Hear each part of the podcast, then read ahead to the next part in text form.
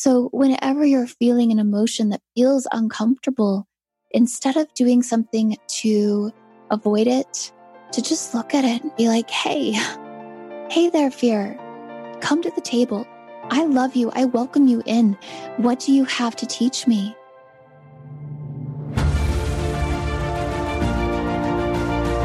Hello and welcome to the Daily Helping with Dr. Richard Schuster. Food for the brain, knowledge from the experts, tools to win at life. I'm your host, Dr. Richard. Whoever you are, wherever you're from, and whatever you do, this is the show that is going to help you become the best version of yourself. Each episode, you will hear from some of the most amazing, talented, and successful people on the planet who followed their passions and strive to help others. Join our movement to get a million people each day to commit acts of kindness for others. Together, we're going to make the world a better place. Are you ready? Because it's time for your daily helping. Thanks for tuning into this episode of the Daily Helping Podcast. I'm your host, Dr. Richard, and we have a really incredible guest to share with you today who has an amazing story. Marisa Imôn is a best-selling author, musician, voice actor, and motivational speaker. As the owner of Marisa Imôn LLC, an audio production and meditation company, she has created hundreds of meditations and meditative musical compositions for businesses and apps all over the world. In addition to those on her own podcast, Incandescent, an unconventional meditation podcast. In 2019, she wrote and published the international best-selling book Super Intense about her journey using mindfulness to live well with multiple mental illness diagnoses, including bipolar type 1 and ADHD. I definitely am excited to talk to you about that. Marisa, welcome to the Daily Helping. It is great to have you here. Hi, Dr. Richard. Thank you so much for having me. I'm so happy to be here. Wow. The second I hear you speak, it, is, it, it makes sense to me why you have an audio production voiceover company. because my goodness, you, you absolutely have the perfect voice for that. So, uh, again, it's great to have you on the show. I really want to dive in and talk about super intense and talk about your journey because I know that there's, particularly now with what's going on in the world, there are a lot of people who might not even have a mental health diagnosis, but they're dealing with unbelievable stress. And those that are, it makes it even worse. So that, that you've really created a platform around helping people through mindfulness to deal with that is absolutely amazing. So take us through your journey. Mm. Well, uh, for a long time as a kid, I mean, my dad, even when I was an infant, if you were to ask him to describe me, the very first word he would have used it was intense. And I thought that that was normal. And I remember being given advice to just smile and act like I was happy, act like I was okay, and that over time I'd feel fine. Meanwhile, the first time I ever felt severe and uh, long lasting depression was when I was 10 and I lost my dog that he had been my best friend. He taught me how to walk. Um, and I just, I knew looking back at least that that was clinical depression. It lasted for about a year. I wasn't really talking to people. But the advice I was receiving was, you know, smile, it's okay. I was very loved and supported, but the message I received from outside sources, you know, just from general societal messages that we get was to put on a happy face and act like it's okay, and then you'll feel better. So I tried that for a really long time. And by masking my emotions, I I never was able to make them not be super intense. I was just becoming a really good actress. And I used bulimia to help me with anytime there was emotions I didn't want to look at, I would binge and purge to avoid looking at them. And I did all sorts of things that were not healthy for me to avoid looking at my emotions until a breaking point in my uh, actually i was 19 i wasn't even 20 yet so i was a sophomore in college. And my friend found me wandering around with no idea where i was and called my parents and turns out I was experiencing a manic episode, and the diagnosis I was given was bipolar type 1, which really summed up my whole life to that point, looking through my journals, you'd see on any given day, or sometimes it would be a span of a few months. Sometimes it would just be every other day. Uh, the diagnosis included rapid cycling, which meant I would be up and down really quickly. Um, it all made sense looking back on my life but i i didn't i didn't know until then and i remember when the diagnosis came up, I had been experiencing delusions of feeling like I was either a superhero here to save the world or an evil villain sent to destroy the superhero version of myself, which is tricky since they couldn't exist at the same time. Uh, um, and now the reason why the book is called super intense it's not just because i am super intense i still am but now I feel like that superhero version of myself because I work with the intensity instead of trying to run away from it, which was my MO for so long, working with it and loving it and embracing it and learning from it. It becomes this, I mean, uh, superpower actually. I think that's really beautiful because you were able to take something that society, you've been given a label and this is something that happens with a lot of people who get a psychological diagnosis or even a medical diagnosis is that you know they they are given this label and they internalize this label. So you know you would somebody might be told they're schizophrenic or they're bipolar or what have you and and then that becomes a part of their sense of self. And and that often leads to even worse symptoms from a psychological mm. standpoint. So i love the way that you've been able to reframe it as a superpower. So, talk to us more about that. That's such a good point about how we can take on the label and really make it more of our identity. That happened to me at first. Uh, so, that semester when I withdrew from college, I wasn't hospitalized. I was uh, pretty much released into my parents' care.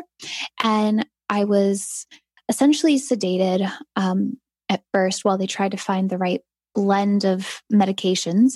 And I remember really believing for a while that this was going to be my life forever, that I had no other choice, that I would always either be at the mercy of the pills or at the mercy of the intense ups and downs. And that's just how it was. And so I might as well, you know, follow a really strict medication regimen.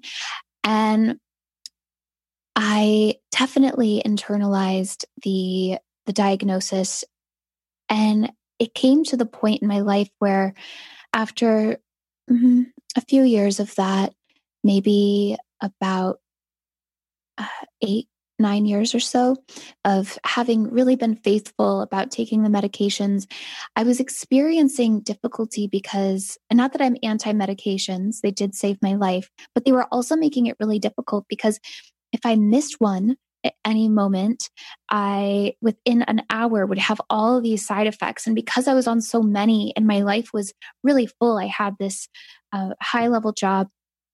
I was working 80 hour weeks and it just it required a lot of me being there and being present and I just I just decided there's got to be another way eh, how is it that I'm either at the mercy of these pills or I'm at the mercy of my emotions?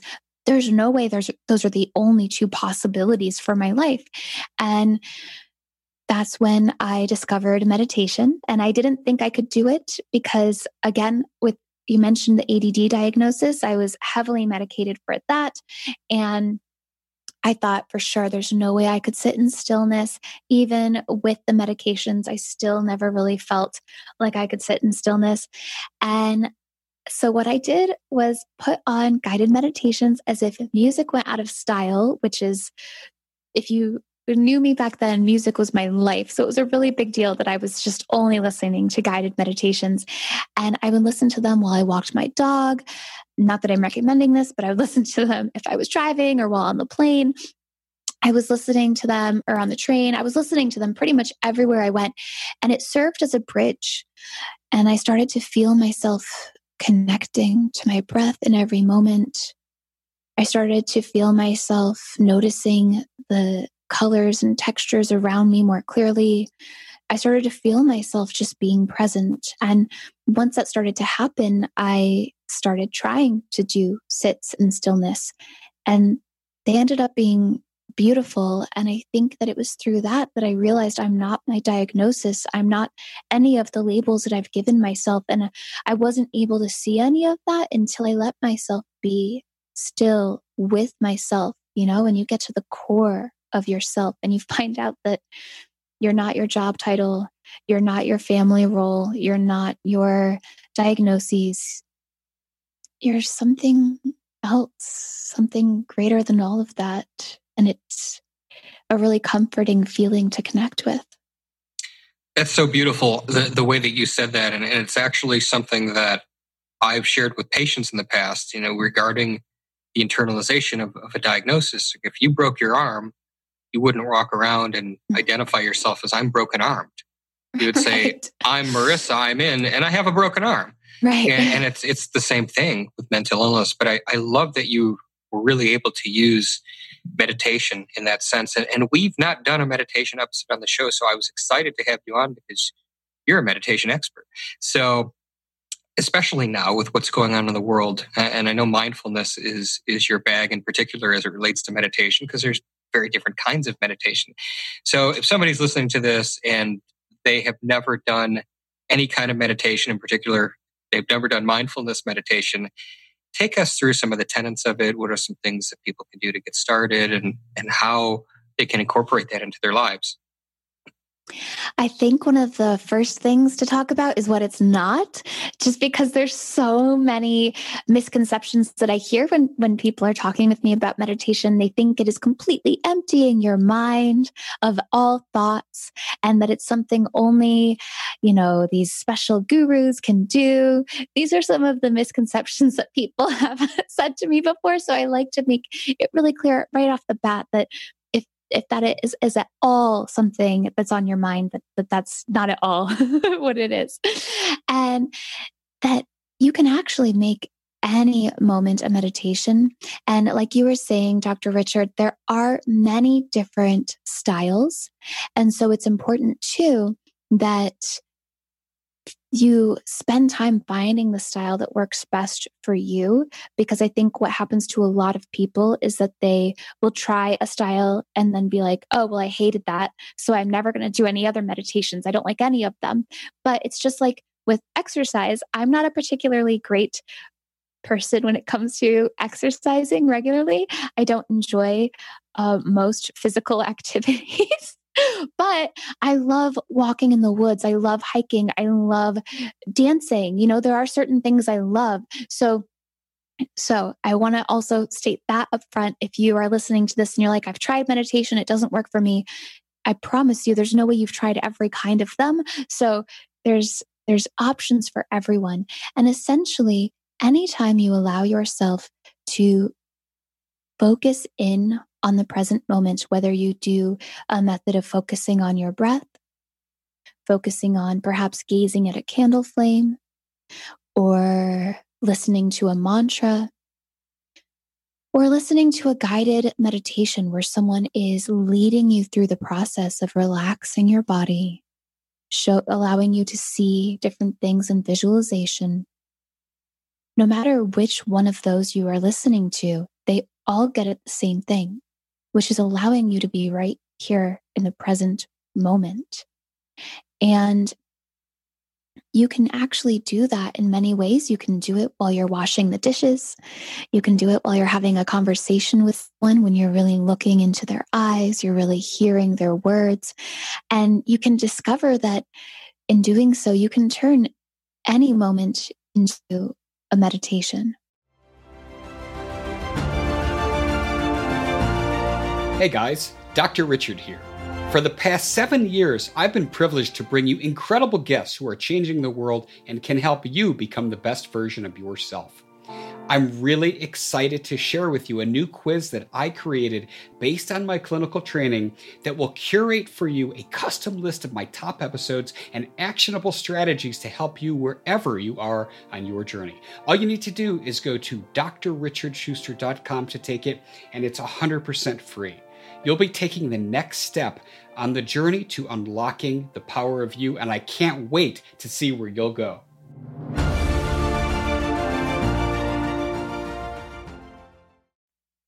That's really interesting. And I think for people listening to this, you're saying washing the dishes. It's almost like you're describing a state of flow in some ways. Mm. That's a good way to look at it. Cause yeah, it's, you know, cause sometimes when we're washing the dishes, uh, we're thinking, after I do this, I have to go put the kids to bed. And then I have to go send these emails. I have to go uh, make sure that my schedule is all set for the morning. But if instead you're noticing your breath, you're feeling the warmth of the water, you're feeling the way the food is scraping off the plate, like that, that isn't something you think of as this beautiful guided meditation but it's actually a moment in your life that is worthy of you being completely present and there for. Totally get that. Uh, I wonder if you could take a moment and share with us some of the scientific benefits of a regular meditation practice. So, I don't have formalized training in like the science behind it, but I have read plenty of articles and books on it. So, for sure, some of the the positive benefits that it causes for you is lowering stress and anxiety and helping you sleep more. That was a huge one for me. I had been an insomniac for well, my whole life up until I started meditating. My poor parents, I was one of those babies that just never slept and was always screaming. I am so grateful that they were so patient with me. uh, so, I I had been a proud person. This is another label. I had been like a proud insomniac. I thought people who slept were lazy and how dare you? I can do stuff all hours of the day. And obviously, it, I wasn't being that productive because it affects your brain. And I couldn't focus as clearly when I wasn't sleeping. So when I started meditating and I started setting a bedtime and sleeping more, everything kind of went hand in hand. I started slowing down. I started being able to sleep more soundly. And I was able to become someone who could proudly say, I sleep. And it also helps with attention span and focusing. So, over time with the meditation, I did eventually again, I don't want people to feel like I'm anti medication. If you're listening to this and you are on medication and it's working for you, that's beautiful. But as I mentioned, for me, I was at a point where it wasn't working for me. And I was able to wean off of all of them, including the ADD medications, which were some of the hardest ones to come off of. And it's not like meditation is this magic pill that makes you all of a sudden the best sleeper who has no anxiety, who can focus so well, but it does improve all of those things. And it, I think, most importantly, lets you be so patient with yourself when you're not feeling those things that the stress and the anxiety and perhaps lack of sleep or inability to focus, instead of it being something that's bothering you, you have patience with it. And so it doesn't last as long. That's my experience with it, at least.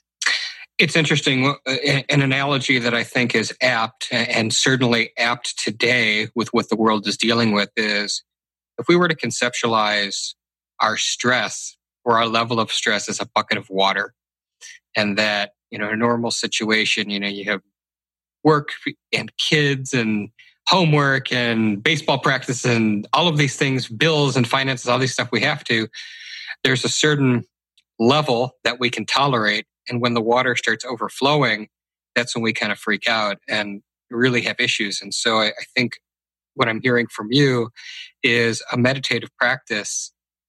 I guess there's two ways to look at it. Either the bucket is bigger and we don't overflow the top, or we've got less water in our bucket. But either way, uh, it's something that can really help us during those times. That's so true, Dr. Richard. Yeah, that's a really good way to put it.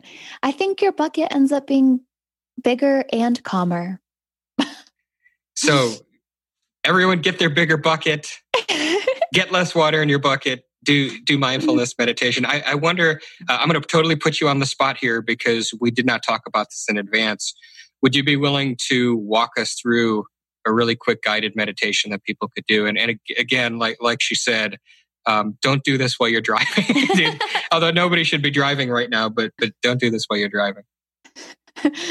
yeah, good good warning. And yes, I would be so happy to.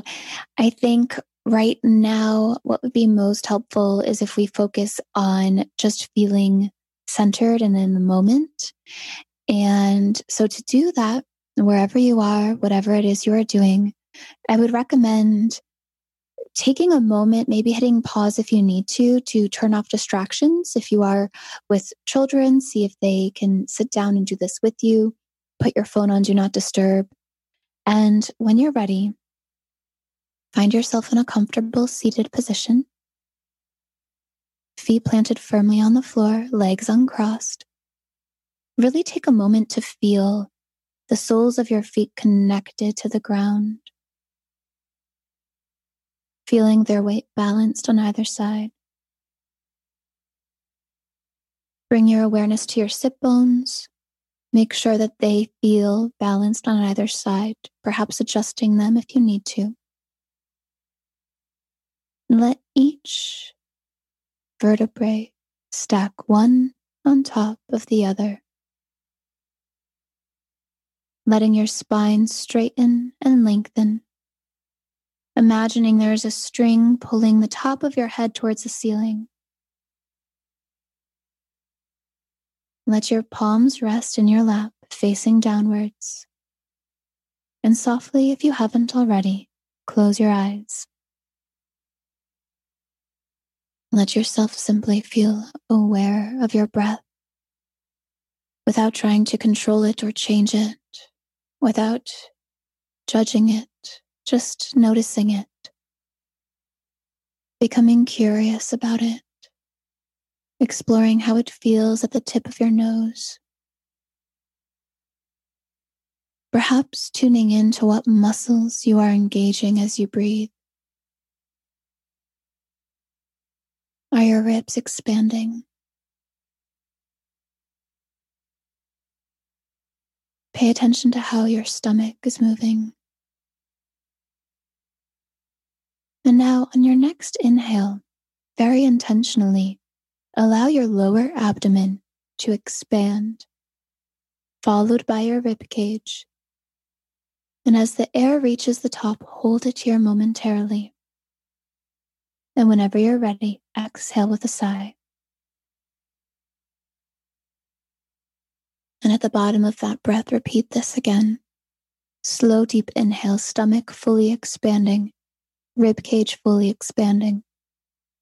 Breath is held slightly at the top. And when you're ready, exhale with a sigh. Really let yourself feel gravity as you exhale.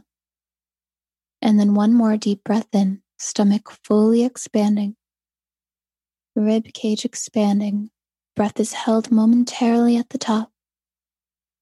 And one last time, powerful exhale. Let it all out. Perhaps even wiggle your shoulders a little. Shake it off. Feel gravity anchoring you down. And at the bottom of that breath, just return to a pattern of breathing that's comfortable for you. In through your nose and out through your mouth. Allowing each inhale to melt into every exhale and every exhale to gently rise into every inhale. And as you focus on this breath, if you have any thoughts that occur, any emotions that pop up, just lovingly let them without clinging to them, without judging them, without trying to change them or chase them away. They can come and go. You just continue to focus on this beautiful cycle of breath. The inhales flowing into the exhales, becoming aware of the fact that your body is just naturally nourishing you. On every inhale, welcoming in more oxygen. And on every exhale, releasing any stagnant energy.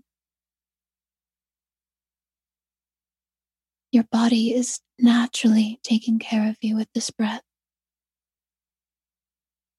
Pay attention to how good that feels inside of you to know. Becoming aware of your physical body, of your presence inside of your body. Feeling anchored and grounded. Knowing that as thoughts and emotions come and go, you are capable of staying centered, staying connected to your breath. You are not the thoughts and the feelings that come and go. You can love them, you can appreciate them, you can let them come and go. You are that gentle, loving stillness inside of you that stillness that you can sense right now. On your next inhale, breathe in extra deeply, filling up your lungs completely, holding your breath at the top, in your mind saying thank you as you hold your breath. And when you're ready, exhale with a sigh. Roll your shoulders, wiggle your fingers and your toes. Again, in your mind, saying thank you to yourself for showing up for this. Thank you to this moment.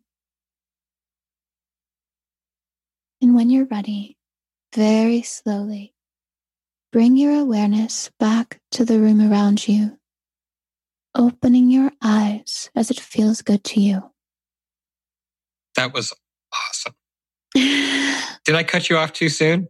No. Okay. And we're done. Very good. I was like, oh my God, I just ruined the whole thing the end. No. the nice thing is that after that, you still feel this kind of tingly calmness. And it's fun to experiment with how far into your day you can take it. I know a lot of practices recommend doing it first thing in the morning and doing it before bed. And when I first started, I was very religious about it, or like I was very reg- regimented about it. I did always make sure to do it before uh, bed and as soon as I woke up. And now I find myself just taking a moment to do that at random times during the day and even with eyes open while doing things like the dishes or walking my dog and you can you can do that exact process with your eyes open just to be centered and present with whatever you're doing it's, it's fantastic and i you know as i said you you really have the perfect disposition to do this. Uh, before we wrap up, I want to give you a moment to talk to everybody about Incandescent, an unconventional meditation podcast. Talk to us about your show. Thank you. It's unconventional because I do say you can listen while you're walking your dog or while you're doing yoga or while you are cleaning your house. It's designed for you to you you could sit in stillness too, like we just did. But if you're not ready for that, like I wasn't when I first started meditating, you can still benefit by being more in the moment. And I use positive affirmations that are looped and I do special effects where they pan from one ear to the other ear, and it helps you get into this flow state with whatever you're doing. And it's just a way to feel almost like an espresso shot for your soul whenever you need it. well, we all need espresso espresso shots to our soul right now with what's going on in the world. So thank you uh, for yeah. doing all that you're doing because it's so needed. Marisa, we're thank you. I appreciate that. Marisa, we're at time, and as you know, I, I wrap up every episode by asking my guest a single question. That is, what is your biggest helping the one most important piece of information you'd like somebody to walk away with after hearing our conversation today? My biggest helping is to always honor your emotions. As I mentioned, for so long in my life, I ignored any emotion below neutral and acted like it was bad or something that I had to hide from or avoid. But instead, when I realized that all those feelings were essentially just wounded parts of me wishing I would turn around and give them love, that's when everything changed. So, whenever you're feeling an emotion that feels uncomfortable, instead of doing something to avoid it, to just look at it and be like, hey, hey there, fear, come to the table. I love you. I welcome you in. What do you have to teach me? Usually, whatever that emotion is, it's almost like the speed bumps in the road that are reminding you that you're going off your path. or that's not what they're they're not called speed bumps the things on the right anyway you know when you're going off the road and it reminds you to go back that's what your fears are the opposite of whatever your fear is is a strong desire so you can feel thankful to your emotions to those feelings below neutral for reminding you that you have a very strong passion and desire within you. We don't feel those lower intense emotions over things we don't care about. So, next time you're feeling one of them, love it, embrace it, thank it for showing up, listen to it, don't try to push it away. And if, for example, you're feeling a fear of concern about health for you or your loved ones, thank that fear for reminding you that you desire radiant health for you and your loved ones. So well said. I'm so grateful, especially now that you came on the show today and shared all this with, with our listeners. Marisa, talk to the audience about how people can find your podcast and connect with you online.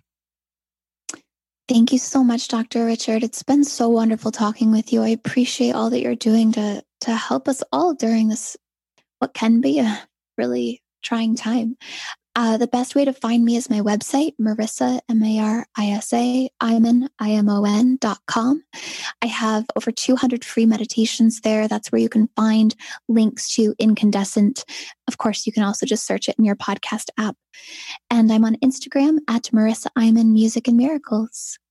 Beautiful. And we're going to have everything Marisa Imôn for her show notes page at thedailyhelping.com as well as in the Daily Helping app available in iTunes and Google Play. Well, this has been timely, important, and wonderful. Marisa, thank you so much for coming on the show today. Thank you so much, Dr. Richard. It's been such a pleasure. Absolutely, Marisa. And I, and I want to thank each and every one of you as well who chose to tune into this episode. If you like what you heard, go subscribe to us on Apple Podcasts, leave us a five star review because this is what helps other people find the show and our really incredible guests like Marisa who can add so much value into our lives right now. Eh, but most importantly, do something nice for somebody else today. I know we're all locked in our homes and we can't get out, but we've got the internet and we've got phones. Go surprise somebody that you haven't talked to in a long time. Do something nice for them. Post it in your social media feeds using the hashtag MyDailyHelping because the happiest people are those that help others.